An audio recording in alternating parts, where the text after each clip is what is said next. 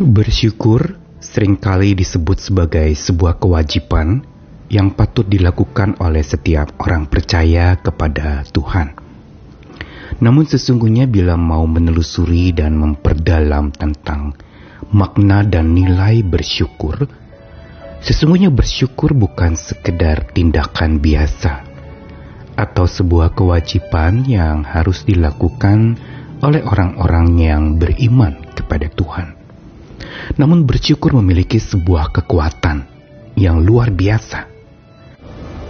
Kekuatan yang bukan semata dari tindakan atau aktivitas bersyukur. Entah dengan menyanyi, entah dengan memuji, entah dengan hati yang penuh dengan syukur kepada Tuhan. Tetapi sebuah kekuatan yang berasal dari Tuhan yang kepadanya kita bersyukur. Karena semakin kita bersyukur kepada Tuhan, semakin Tuhan juga akan melimpahkan akan kasihnya penyertaan kekuatannya dilimpahkan kepada setiap kita. Dan lebih lagi, bersyukur itu adalah sesuatu yang menandakan kehidupan. Karena hanya yang hidup yang dapat bersyukur.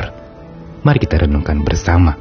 Saya Nikolas Kurniawan menemani lagi di dalam Sabda Tuhan Hari ini dari Yesaya pasal 38 ayat 18 sampai yang ke-19. Sebab dunia orang mati tidak dapat mengucap syukur kepadamu, dan maut tidak dapat memuji-muji engkau. Orang-orang yang turun ke liang kubur tidak menanti-nanti akan kesetiaanmu. Tetapi hanyalah orang yang hidup, dialah yang mengucap syukur kepadamu, seperti aku pada hari ini seorang bapa memberitahukan kesetiaanmu kepada anak-anaknya. Ungkapan dari Yesaya 38 ayat 18 sampai 19 merupakan kutipan dari doa Hizkia, seorang raja di Israel yang pada saat itu didoakan oleh Nabi Yesaya untuk kesembuhannya. Hizkia sedang mengalami sakit parah dan bahkan nyawanya hampir tak terselamatkan. Sebentar lagi menurut keadaan yang ada, dia akan selesai hidupnya. Namun Yesaya mendoakan Hizkia dan kita lihat bagaimana Tuhan berkarya dalam hidup Hizkia. Dan apa yang tadi dibacakan dari Yesaya 38 ayat 18 sampai 19 merupakan penggalan doa Hizkia kepada Tuhan. Di dalam permohonannya untuk supaya Tuhan berikan kepadanya kesembuhan, dia tetap mengungkapkan satu perkataan agung untuk senantiasa bersyukur kepada Tuhan. Bahkan di dalam keadaan lemah tubuhnya. Bahkan di dalam keadaan dia ada di ujung tanduk sebentar lagi akan mati. Tapi lalu terungkapkan sebuah perkataan demikian bahwa dunia orang mati tidak dapat mengucap syukur kepadamu. Seolah Hizkia berkata kepada Tuhan, bahwa kalau saya mati saya tidak dapat lagi bersyukur kepadamu. Dan dikatakan lanjut lagi maut tidak dapat memuji-muji engkau. Karena dia ada di ambang maut, maka Hizkia mengatakan bahwa kalau maut menjemput, saya tidak dapat lagi memujimu ya Tuhan. Dan dilanjutkan lagi dengan mengatakan orang yang turun ke liang kubur tidak akan menantikan kesetiaan Tuhan. Semua ini merupakan sebuah ungkapan di balik keputusasaan dan kelemahan tubuh Hizkia.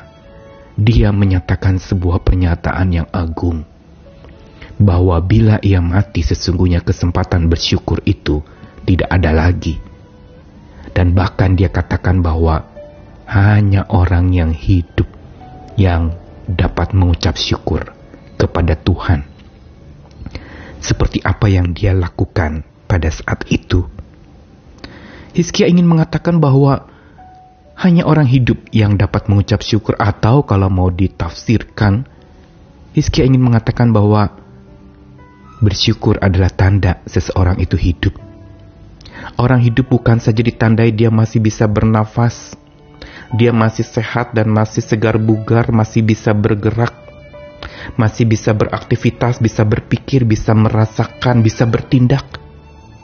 Sesungguhnya bukan itu saja yang disebutkan kepada orang sebagai orang hidup. Tetapi kehidupan justru lewat ungkapan Hizkia di sini adalah ditandai dengan bersyukur.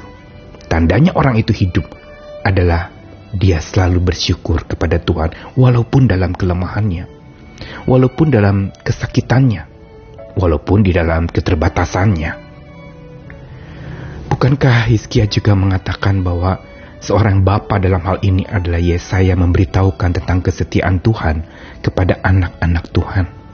Dan pada saat itulah maka Hizkia menyadari betapa dia membutuhkan kesetiaan Tuhan. Dan untuk itu, sekalipun dia dalam keadaan yang sekarat, Tuhan tidak pernah berhenti, tidak pernah menahan kasih setia memelihara hidupnya. Ini yang menyebabkan dia bersyukur. Lewat apa yang diungkapkan oleh Hizkia, mau ajarkan kepada kita bahwa tanda orang hidup adalah bersyukur. Karena itu, pada saat di mana kita berhenti bersyukur, kita sebenarnya siap-siap untuk mati. Tentu saja dalam hal ini mati secara rohani. Karena orang yang bersyukur itu menandakan dia hidup. Bahkan bukankah kita melihat bagaimana sosok orang-orang yang ada di dalam kitab suci yang bahkan menjelang ajalnya tetap bersyukur. Yang bahkan menjelang habis nyawanya dia tetap bersyukur untuk menandakan bahwa dia masih hidup. Karena itu marilah kita mencoba menyelami makna ini. Bahwa tanda kita hidup adalah selalu bersyukur. Marilah terus bersyukur sebagai sebuah ciri orang yang hidup. Kalau kita memilih hidup, maka harusnya kita memilih bersyukur tanpa henti. Bersyukur tanpa redup. Bersyukur terus-menerus dalam segala keadaan menandakan bahwa hidup masih ada dalam hidup kita dan Tuhan Sang Maha Hidup selalu menopang kita. Mari tetap belajar bersyukur dalam segala keadaan suka maupun duka, dalam keadaan gembira ataupun tangis, dalam keadaan kelaparan ataupun kenyang, dalam keadaan sakit ataupun sehat, dalam keadaan jatuh miskin atau kejayaan kaya raya. Tuhan mengasihi kita, mari kita belajar terus bersyukur bukan saja sebagai kewajiban tetapi merupakan bagian dari kehidupan yang tak terpisahkan. Tak henti bersyukur karena Tuhan selalu bersedia menggendong dan menyertai hidup kita senantiasa. Amin.